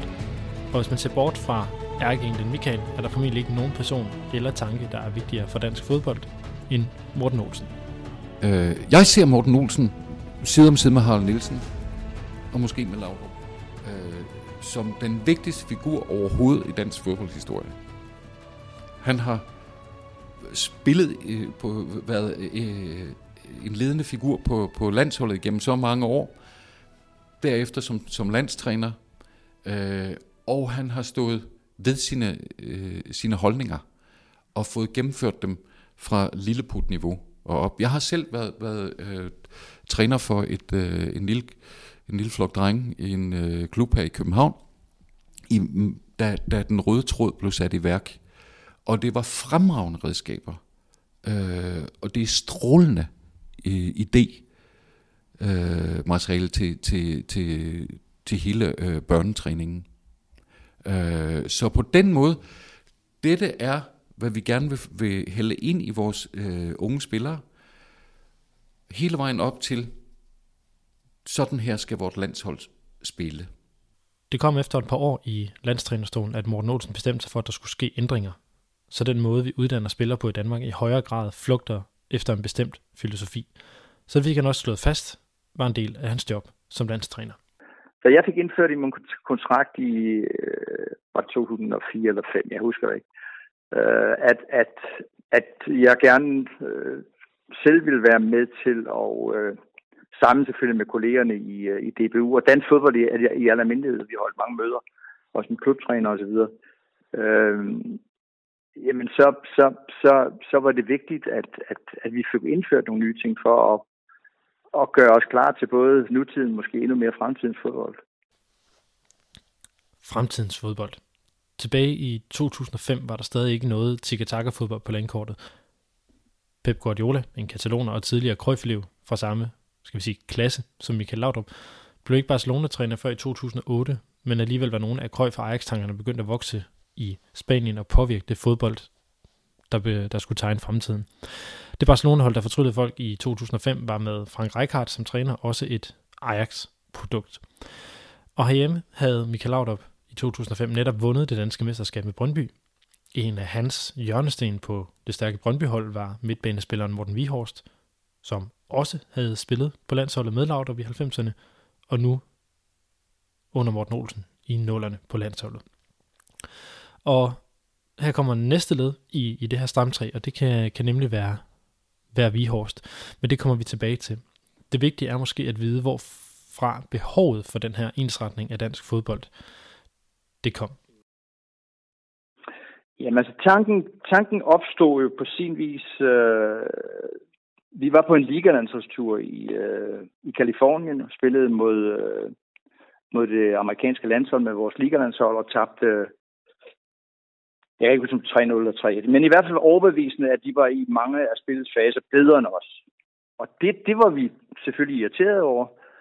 Øh, og, og, øh, og vi gjorde så det, at vi om aftenen øh, kaldte en 4-5 spillere sammen, blandt andet Morten Vikor, som jo nu skal være assistent på landsholdet og var U21-træner i DBU. Øh, og egentlig spurgte, jamen, hvad havde I egentlig lært i, i talentudviklingen i Danmark i de forskellige klubber?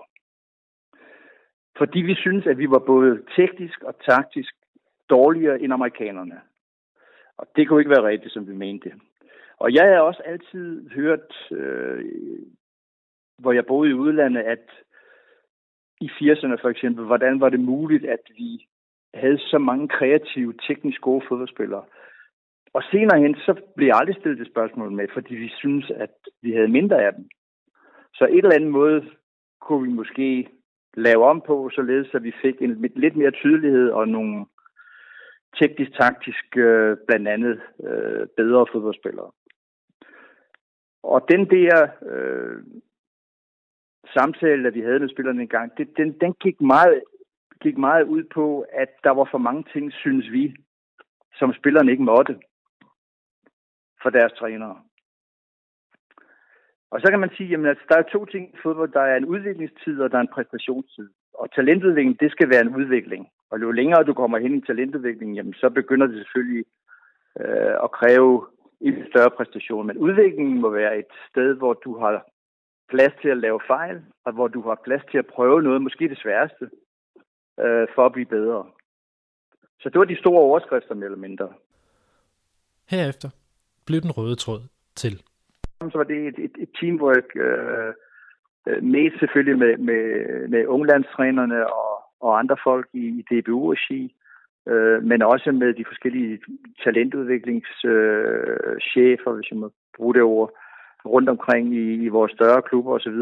Men velvidende, at, at vi lever i et demokratisk land, så det eneste, vi kan gøre, det er at inspirere og motivere ud fra det, vi tror på. Og som sagt, så, så, så synes jeg, det tog lidt længere tid, end jeg havde regnet med, men, men, men, men så igen, så blev det jo godt gendiskuteret, og det er jo klubberne, der også skal, skal mere, mere eller mindre implementere det i, i deres talentudvikling. Øh, så så, så det, det, er, det er nok det, som jeg synes, det også skal være, men det, som det måske har været mindre grad tidligere, at, at, at det skal være DBU, som, som skal være inspiratoren, men, men, men arbejdet ligger i klubberne, og det, det har de gjort fremragende. Det har de gjort fremragende rundt omkring. Ikke uden sværslag, og med hjælp fra et stort kult trænere, der siden skulle blive markante i dansk fodbold. Trænere som Glenn Ridersholm, der var U16 og U17 landstræner på det tidspunkt, Kjell Bordingård, der havde været assistent for Morten Olsen og blev U21-landstræner.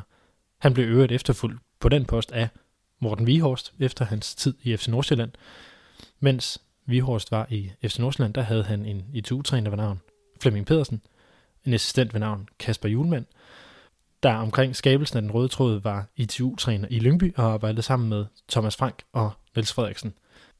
Alle disse skulle senere blive sammenblandet i alle mulige konstellationer, som med Morten Vihors som assistent for Michael Laudrup i Swansea, med Kjell Bordengård og Flemming Pedersen som assistenter for Julemand i Mainz, med Flemming Pedersen som head of coaching i Brentford, før Thomas Frank kom til, og nu med Kasper Julemand som landstræner, med Morten Vihorst som assistent. Alle disse navne er forløbig sidste led i det efterhånden lange og, og efterhånden småkomplicerede stamtræ, der fører tilbage til Rinus Michels, og som har fædre i Pep Guardiola og Frank Rijkaard og mange flere ude i fodboldverdenen.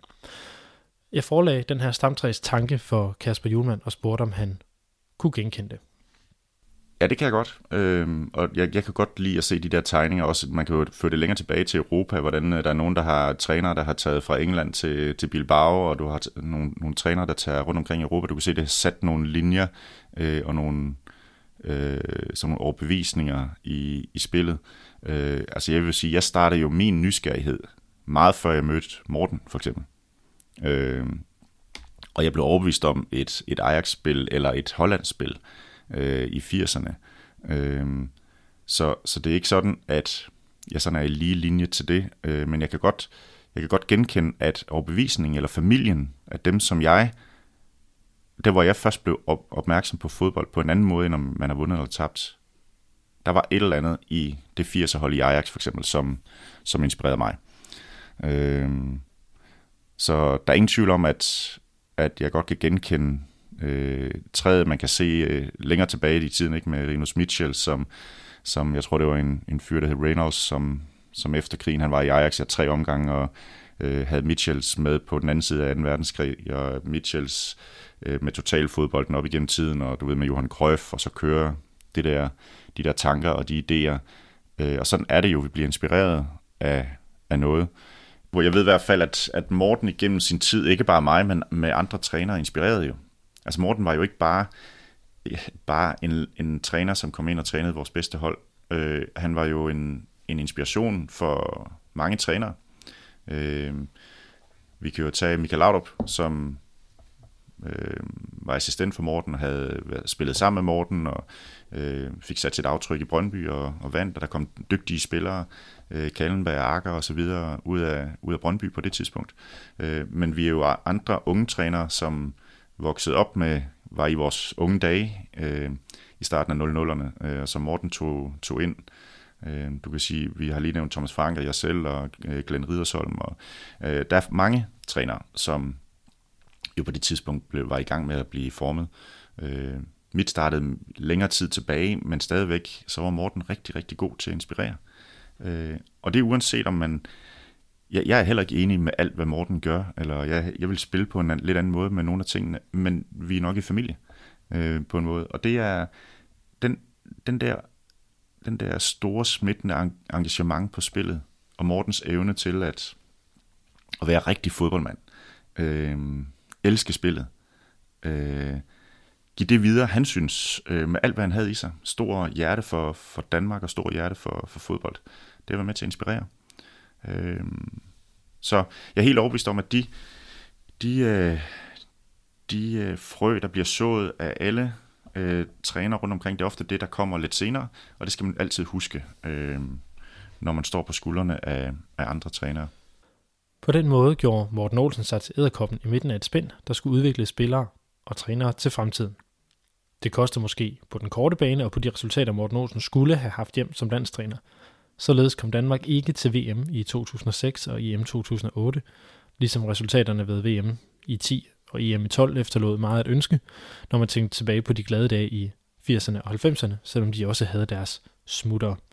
Og det, og det tager sin tid selvfølgelig, fordi det, det, det, på grund af det indimellem tager du måske fodboldkamp, hvor du før i tiden havde vundet ved for eksempel bare ved at sparke langt og så vinde anden bold. Men det er også en del, som er vigtig i fodbold at kunne det selvfølgelig. Og det, det får du så skubbet i skoen en gang imellem øh, at du er nostalgisk og romantisk og videre. Nej, absolut ikke. Øh, jeg har også altid været en vinder. Øh, men, men du må acceptere, at du tager fodboldkampen en gang imellem. Men, men jeg vil gerne vinde, og jeg vil gerne spille noget god fodbold. Og det lykkes ikke altid. Det kan være trænerens skyld, det kan være spillernes skyld, det kan være vores allesammens skyld, men, men, men, øh, men øh, vi har en tydelighed i, at hvad, hvad, hvad vi vil, øh, når vi på et eller andet tidspunkt er kommet frem til, at det her, det tror vi på, og det har spillerne tillid til, og det er vi overbevist om, at sådan vinder vi fodboldkamp.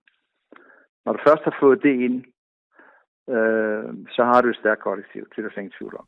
Problemet er bare, vi endnu en gang, vi er et lille land. Vi kan ikke være sikre på, at vi har præcis den bak på øh, øh i højre side, som, som Morten Olsen forudsætter.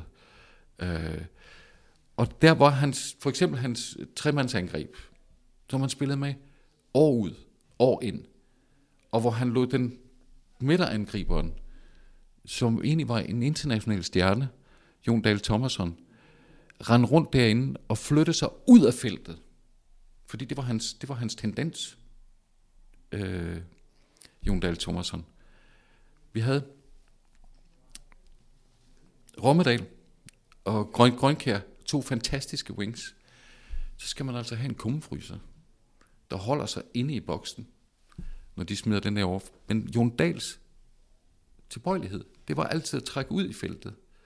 Øh, så man fik faktisk ikke helt den nytte af, af, af den her stjerne, som man kunne have haft.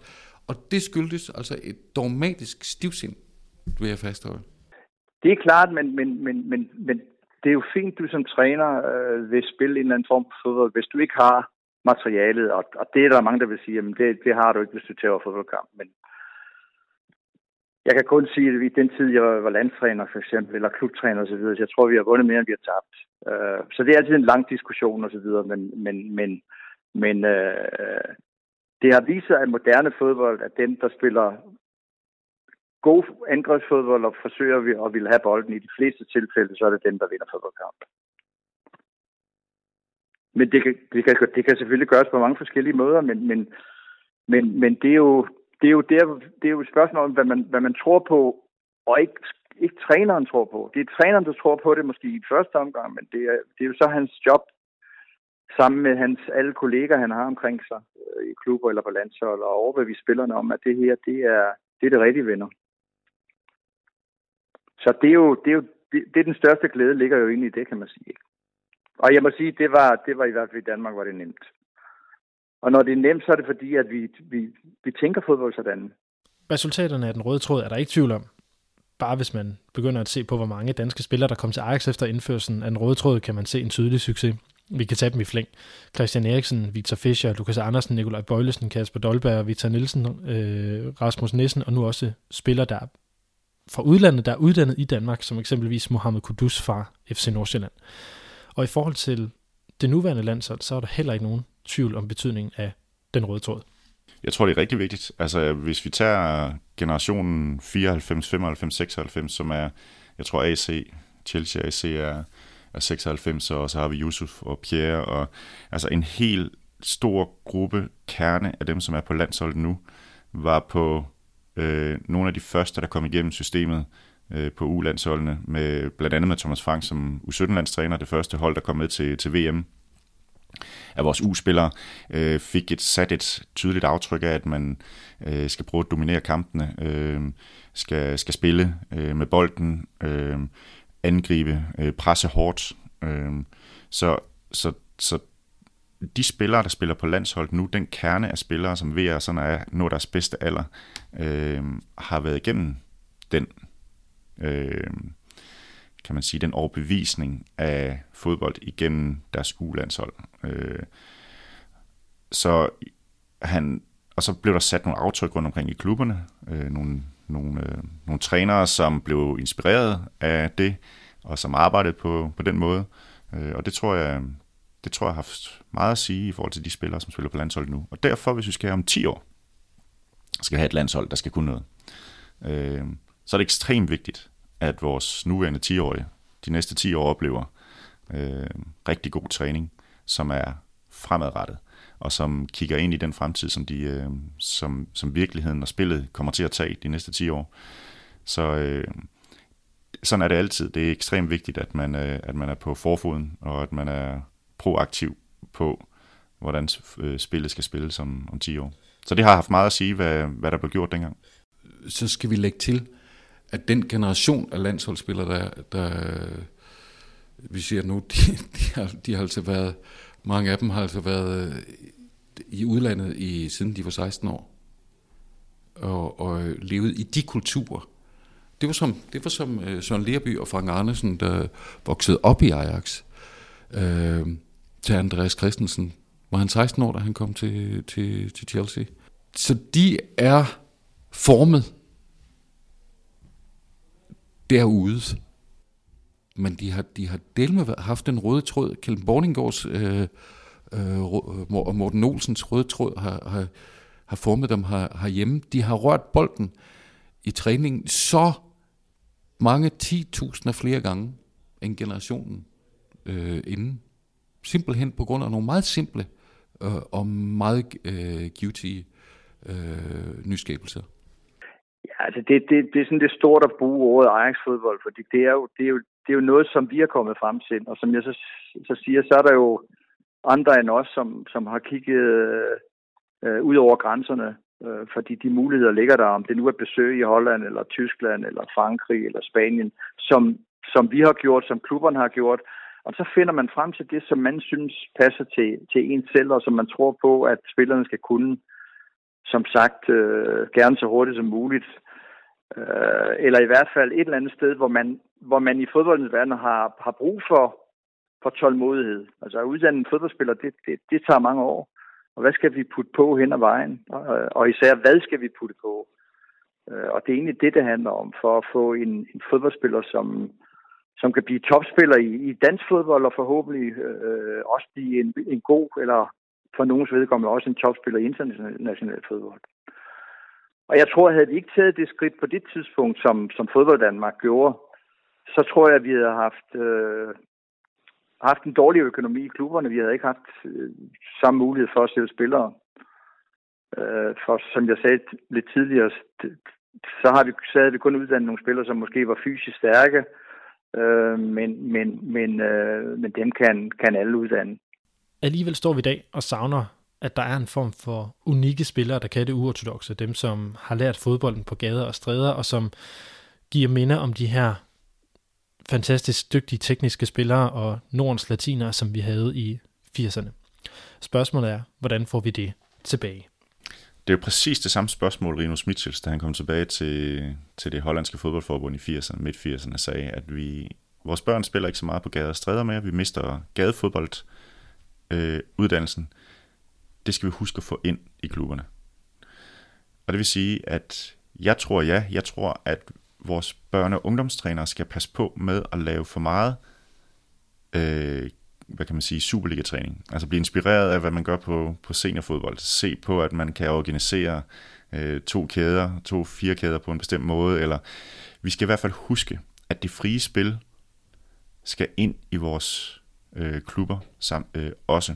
Og jeg synes, jeg ser en masse gode tiltag rundt omkring i børnetræningsmodellerne nu, hvor man husker spillet, og husker det frie spil. Husker at lave nogle, nogle 3, altså 3 mod 3 turneringer, tage ud og spille forskellige steder, en gang imellem på træningerne, lade det være lidt mere løst, øh, og lade den udforske spillet, hvor, hvor spillet bliver lærermesteren, og ikke en træner, der bliver lærermesteren. Så det er mere at få lavet de rigtige type spilformer. Jeg tror, der er Einstein, der sagde, play is the highest form of research. Så hvis man får designet spillene rigtigt, så de udforsker spillet gennem spillet, gennem de rigtige øvelser, gennem de rigtige spil, så er det det bedste børn kan. Øh, og hvis vi låser det for meget og bliver for skolet, kan man sige, så, øh, så mister vi noget af det, nogle af de ting, som, som, øh, som er vigtige. Det er meget sjovt at tænke på, hvor har spillerne spillet, nu, for eksempel med Emre Mor, som jeg har trænet, som en gudsbenået dribler. Han kan sætte en mand, altså to mand og tre mand, øh, anytime. Og, øh, og så, jeg gik en tur med ham for at finde ud af, hvor har du spillet fodbold. Jeg synes altid, det er spændende at høre, hvor du spiller fodbold frem til du er 12 år gammel. Altså, hvad, hvor du... Og han viste mig det der bur i uh, Tingbjerg, hvor han løber i alle sine vågne timer stort set løber og spiller fodbold der. Uh, og han var ikke særlig gammel, før de store drenge sagde til ham, at, uh, fordi han var blevet så god, at han ikke måtte score mål. Så han løber og driblede, og så løb han hen til mål, og så gav han den til en, som så kunne score mål. Ikke? Så han driblede og driblede og driblede. Uh, øhm, og uh, så, så de miljøer, du sætter børnene i, den type spil, du sætter dem i, der udvikler de sig i det. Og det skal vi huske, når vi laver træning. Så hvis vi gerne vil have en type spillere udformet, så kan vi gøre det gennem vores træninger. Ved den måde, de miljøer, vi laver for dem, de, de øh, øvelser, de type spil, vi sætter dem i. Så vi kan, vi kan godt skabe, vi kan godt fordre en måde at gøre tingene på. Øh, så helt sikkert kan vi, hvis vi vil, komme i en retning øh, og huske på, øh, hvad det er for nogle typer, vi gerne vil have frem. Altså, så Kjell Bording og jeg, da vi lavede vores øh, skriv Den Nye Vej i starten af 00'erne, beviste vi jo, at, at, øh, at børn i Danmark, og rigtig mange, altså der har været masser af undersøgelser rundt omkring i verden, hvor man finder ud af, at, at, øh, at øh, børn til, til, stå, til kampe, når man spiller 11 mod 11, for eksempel ikke rører bolden stort set, og øh, højre bak, han har fem boldberøringer, de tre af dem, det er en takling. Øh, så hvis man bryder spillet ned, sådan så at man tager tingene i skridt, og det, og det har vi jo allerede kommet til, at vi spiller mere i mindre, øh, på mindre baner, og det kan godt være i buer, og jeg, jeg synes jo, det også er håbløst, når man kigger på byplanlægning rundt omkring, for eksempel i København, en helt ny bydel ude i Nordhavn, eller øh, i Sydhavn osv., der er ikke en eneste fodboldbane placeret. Altså, der skal være, man skal sørge for i byplanlægning og videre, at der er nogle buer, der er nogle fodboldbaner, fordi det viser sig, at når der er fodboldbaner, så bliver der spillet. Øh, og ikke kun på grund af, at vi skal have gode fodboldspillere, men også fordi, at det er sundt, og det er, der er ikke noget bedre end, end, øh, end fodbold. Når vi ser på den her affølge, stamtræet, så Kasper, når vi ser på den her affølge på stamtræet, så passer Kasper Julemand perfekt ind i, hvad vi har arbejdet os hen mod. Men det er måske også problemet, at han passer så godt ind. Altså, jeg er lidt nervøs for, øh, at han er for meget ideolog. Og det, jeg, jeg har den dyb respekt for, for Kasper Julemand, men efter, efter de her resultater, som, som har det skabte, så kan jeg blive helt nervøs for, at vi skal komme tilbage til, til min opvækst i 70'erne, hvor, det, hvor de var så elendige, men satsede på skønhed. Ikke? Og, og, og, og havde de her løgnagtige referater i avisen, hvor der stod, at, at, at, at danskerne faktisk var bedst. Ikke?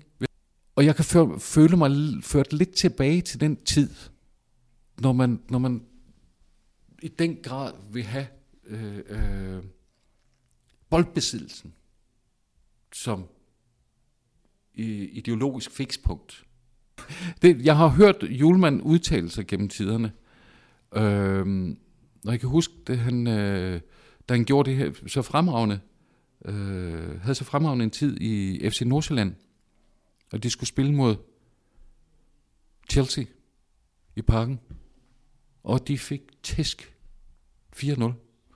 Og Julemand efter kampen øh, stille sig op og begynder at tale om, at ja, det, det, det var så den første kamp i så så mange kampe, hvor øh, vi ikke havde overtaget i boldbesiddelsen. Boldbesiddelsen! Altså, du spiller mod Chelsea, så skal du nok ikke tænke i boldbesiddelse. Så, øh, og du lige tabt 4-0. Glem den der boldbesiddelse. Øh, måske er det årsagen til, at I tabte hele 4-0. Ikke? Det, det er der, hvor det bliver dogmatisk frem for, for øh, øh, en, en justering i forhold til, hvad er det, vi er op imod. Det var Chelsea med Drogba. Come on.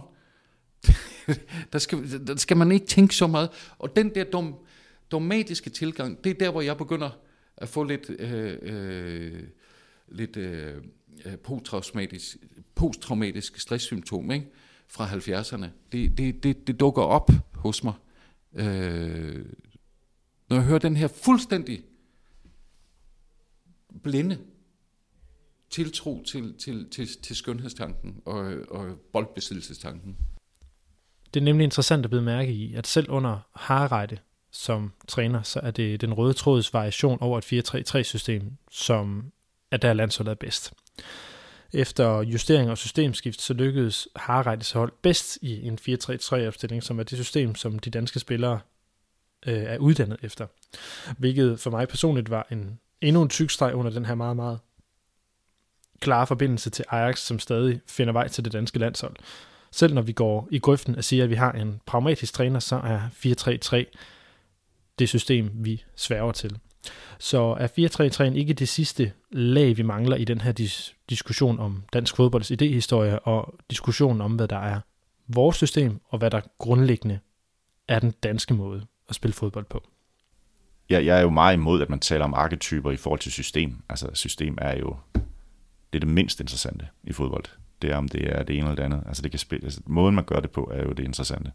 Det er jo, hvis vi siger, at spillet har 16 faser, hvordan man bygger spillet op, hvordan man øh, arbejder med, hvordan vil man angribe, hvilke hvad hedder det, gennembrudsfasen, øh, hvordan vil du forsvare den første bold, hvordan vil du forsvare, når du er i organisation, hvordan vil du forsvare den sidste del af banen, hvordan vil du stille om fra det ene til det andet. Så det, det er jo det spillestil, det er måden at fortolke det på. Øh, et system er egentlig bare et, et udgangspunkt af positioner, som jo hos de fleste er så flydende, øh, og som er en ramme for din stil. Det er jo en vigtig diskussion, som skal tages op i fodbold Danmark. Øh, jeg synes jeg hele tiden, og, og, og, og jeg savner den lidt bedre, det må jeg ærligt indrømme. Jeg savner, jeg savner den diskussion, øh, men jeg håber, den kommer tilbage på den tidspunkt, for den er vigtig for dansk fodbold hele tiden, og for at få dialoger øh, og, og, og, og, og videre opfatte det som dialog.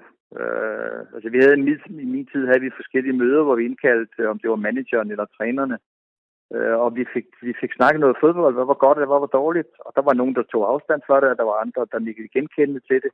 Og det er jo den måde, du skaber en vis form for fodboldkultur. Ja, jeg synes, der er for mange ting, som er hinanden afhængige. Altså, for eksempel, så ved man, at et hissigt genpres. Jeg, jeg snakker med Sorninger, efter han var, også efter han var færdig i, i, i Brøndby, og hvor han følte, at, at genpresspillet øh, ikke blev så godt i Brøndby, som, som tiden gik. Og jeg sagde, at det, et godt genpres, et hissigt genpres, er ofte forhold, som har mange afleveringer. Så jo tættere du er på bolden, når du mister bolden, jo større er sandsynlighed for, at man kan vinde den tilbage igen. Det vil sige, et godt genpres er ofte hos hold, som spiller mange korte afleveringer. Så noget af det bedste, man kunne gøre for at få sit genpres til at fungere, det er at øve sig i at spille ud bagfra. sådan så man kan komme ind. Og han overtog et hold, som var godt trænet af Thomas, øh, til at komme ind på den sidste del af banen. Det var noget af det, som de har trænet rigtig meget. Hvordan bruger man rønner og øh, de bagerste. Øh, vi havde Nørgaard som, som sekser, og der var alle mulige, de kunne klare alle mulige typer modstand for at komme ind på den sidste del af banen, kontrolleret. Og så kom Alex til, og så smadrer han igennem med pres, øh, fordi de var dygtige til at komme ind på banen, og de var tæt sammen, og de spillede mange korte afleveringer, de forsøgte at komme igennem, og så, kunne de, så var de tæt på, når de, øh, når, de, øh, når de tabte bolden. Det gik ligesom mere og mere ud af holdet, det vil sige, de bolde, der blev spillet, var ofte lidt længere, hvis man gik op på den, så er der længere fra vores spillere, når man taber bolden, det vil sige, at din sandsynlighed for at vinde bolden igen er ikke så stor. Så det vil sige, at vi har et genpres og et presspil, som er afhængig af, at man spiller flere korte afleveringer. Så jeg synes, faserne er afhængige af hinanden. Hvis du vil det ene, så bliver du nødt til at også skulle noget andet. Øhm, så ja, jeg synes, at det en gang imellem er for fortegnet. Ligesom man siger om mig, jamen, på et tidspunkt siger, at du er også blevet meget mere direkte i din spillestil. Altså direkte hvornår? Altså er det, når vi spiller bolden ud bagfra? Eller, og jeg føler selv, at jeg er blevet mere direkte tænkende i overgangene. Altså når vi vinder boldene, så vil jeg, og det fandt vi allerede ret tidligt ud af i mine træner, at, at øh, jeg synes, vi gik for meget tilbage til spillet. Vi skulle være meget, meget bedre til at spille bolden fremad, for løb hissigt mod modstandernes mål osv. i overgangen, altså når vi vinder bolden. Så det er i overgangsspillet, eller i omstillingsspillet, jeg synes, jeg er blevet mere direkte. Jeg er ikke blevet mere direkte i, hvis modstanderen stiller sig ned, så, har jeg, så vil jeg stadigvæk ikke synes, det er en god idé at spille en bold ind i den klump der. Så vil jeg gerne arbejde med bolden, få skabt de huller, der skal til, for at man kan bryde igennem. Så det, jeg mener, det er, at, at spillets faser er afhængige af hinanden. Man kan ikke bare sige, at det enten er direkte, øh, som jeg synes, det sådan bliver fremlagt for meget stadigvæk, at man enten er klog, kynisk og direkte, eller så er man romantisk, boldbesiddende, og vil hellere have bolden end at vinde en fodboldkamp. Ikke? Mm. Det er de to grøfter, jeg synes, der bliver, stadigvæk bliver talt om. Og der skal stadigvæk diskuteres, om man spiller for at vinde kampene. Og det er de to grøfter, jeg synes, der er alt for meget i spil, og der er, det, det er alt for kompliceret, øh, og der er alt for mange nuancer til, at vi kan forsimple sådan en fodbolddebat. Men har du en overrække ikke vundet noget osv., så, så er det klart, så bliver behovet for måden bliver lidt mindre. Fordi bare vi nu igen kvalificerer os, bare vi nu igen bliver danske mester, osv., osv., osv. Hvad er en menneskelig naturlighed, synes jeg? Hvad, hvad, hvad er naturligt? Men på et eller andet tidspunkt siger man, ja okay, det kan godt være, at vi bliver danske mestre. men hold da op, altså næste år, det må være noget andet. At hvis man, har, hvis man er overbevist om en måde at leve sit liv på, eller overbevist om en måde at være på, og man kan, kan vise det gennem spillet, det, det er jo en form for fodboldtræner eller fodboldklubber osv., det er, at det betyder ekstremt meget, hvordan det gøres. Så er der andre type trænere eller andre type øh, kulturer, hvor det ikke er vigtigt. Øh, og det er jo enormt spændende at tale om. Er vi et af de steder, hvor det er vigtigt, måden at gøre det på? Eller er vi et af de steder, hvor man udelukkende kigger på, hvad er udfaldet efter 90 minutter? Øh, og der er jeg meget overbevist om, hvordan det er, når jeg tager til rundt omkring i Europa og ser på nogle lande, men også klubber og så videre. Øh, og jeg er ikke helt overbevist om præcis, hvordan det er i Danmark. Hvorfor er du i tvivl om det? Jamen, det er jo igennem mange snakke med, igennem, og har tænkt på det igennem lang tid. Øhm, og hvad hedder det? Øhm, ja, jeg har talt med, da Morten var landstræner, og du kan se også øh, Åkes øh, fortvivlelse nu. Øh, altså har ikke tabt i, jeg ved ikke, hvor mange kampe i træk, og så er der stadigvæk, ligesom om, at det er delt i landet. Der er nogen, der føler, at det er det, er det eneste rigtige, og nogen synes, at det ser ikke rigtigt ud. Jeg har siddet på stadion en gang, hvor Morten var, var træner, hvor vi var foran 2-0 i pausen mod et mindre hold, som forsvarer sig fantastisk, øh, men vi for, for, fører 2-0 i pausen, og, øh, og der bliver piftet på stadion. Øh, og så kommer man i tvivl om, hvad, hvad er det egentlig, vi vil? Øhm, og øhm, og det, det, der tror jeg ikke, at vi, der er vi ikke så tydelige i det, vi gerne vil. Måske ligger det også i vores, hvis vi skal tale om folkesjæl, eller jeg tror ikke, vi er, vi er så nemme at få til at blive enige om særlig meget. Jeg, der, det ligger i os, at vi godt kan lide at være sådan lidt øh, der er lidt sådan kontrær i os, og det synes jeg også er et enormt spændende. Altså en dobbelthed. Ja, en dobbelthed. En dobbelthed, som er som, øh, som er enormt spændende, øh, og som jeg kan kende fra mig selv, i øvrigt også, øh, og som jeg tror øh, kendetegner os som, øh, som land. Med det er vi næsten i mål med denne udsendelse. Jeg vil gerne benytte lejligheden til at sige tak til Joachim, Morten og Kasper for at gøre os klogere på dansk fodbolds idéhistorie, og for at give os nogle historiske og taktiske redskaber til at tale om vores måde at spille fodbold på. Jeg vil også gerne sige tak til Peter Sture og de andre på Mediano, der har givet plads til mig og til Kaleidoskopet, hele vejen fra Sokrates, Sandbox-kanalen, over magasinet og nu til hovedkanalen. Jeg håber, vi lyttes ved igen. Hvis ikke her på Mediano, så et, øh, et andet sted. Det, det var sidste udgave af Kaleidoskopet. Mit navn er Lasse Udhegnet, og udsendelsens sidste ord for lov og tilfælde Joachim Jacobsen. Når du opstiller den her Ajax-tradition øh, i den gamle argentinske landsholdsforvart, Jorge Valdano. Han har skrevet nogle fabelagtige bøger om, om fodbold. Og i en af bøgerne refererer han en samtale, han har haft med Johan Cruyff. Og øh, de to er, de, de er enige om alting. Øh, så de er nødt til at, de er nødt til at finde øh, personer, der har sagt noget, som de, øh, som de synes er dumt, for at, øh, at det skal leve op i den der samtale. Og så nævner Cruyff, at Seedorf, den store hollandske midtbanespiller fra Real Madrid og fra AC Milan, at han på et tidspunkt øh, havde sagt, at, at ja, det var helt ubærligt i Holland. Meget værre end, øh, end i AC Milan eller i Real Madrid. Det var helt ubærligt, fordi der, der var det altså ikke nok øh, at, at, at vinde. Og vinde øh, markant. Der skulle det også være så, øh, så vanvittigt smukt. Så, det, øh, han, så han rystede helt på hovedet over det. Det, da Krøft nævner det udsagn, så farer de begge to op, øh, Valdano og, og Cruyff. Og himler op over, jamen det er jo det pres, der gør, at et forholdsvis lille land som Holland har leveret så ufattelig mange kolossalt store spillere, helt ude af proportioner, ikke?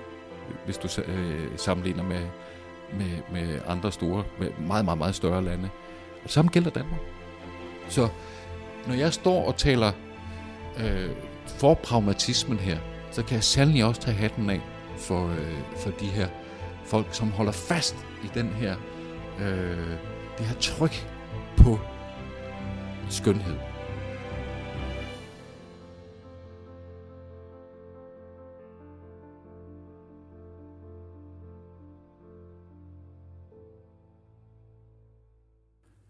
Kaleidoskopet og alt indhold i Mediano-magasinet er præsenteret i samarbejde med Arbejdernes Landsbank. Tak, fordi du lyttede med.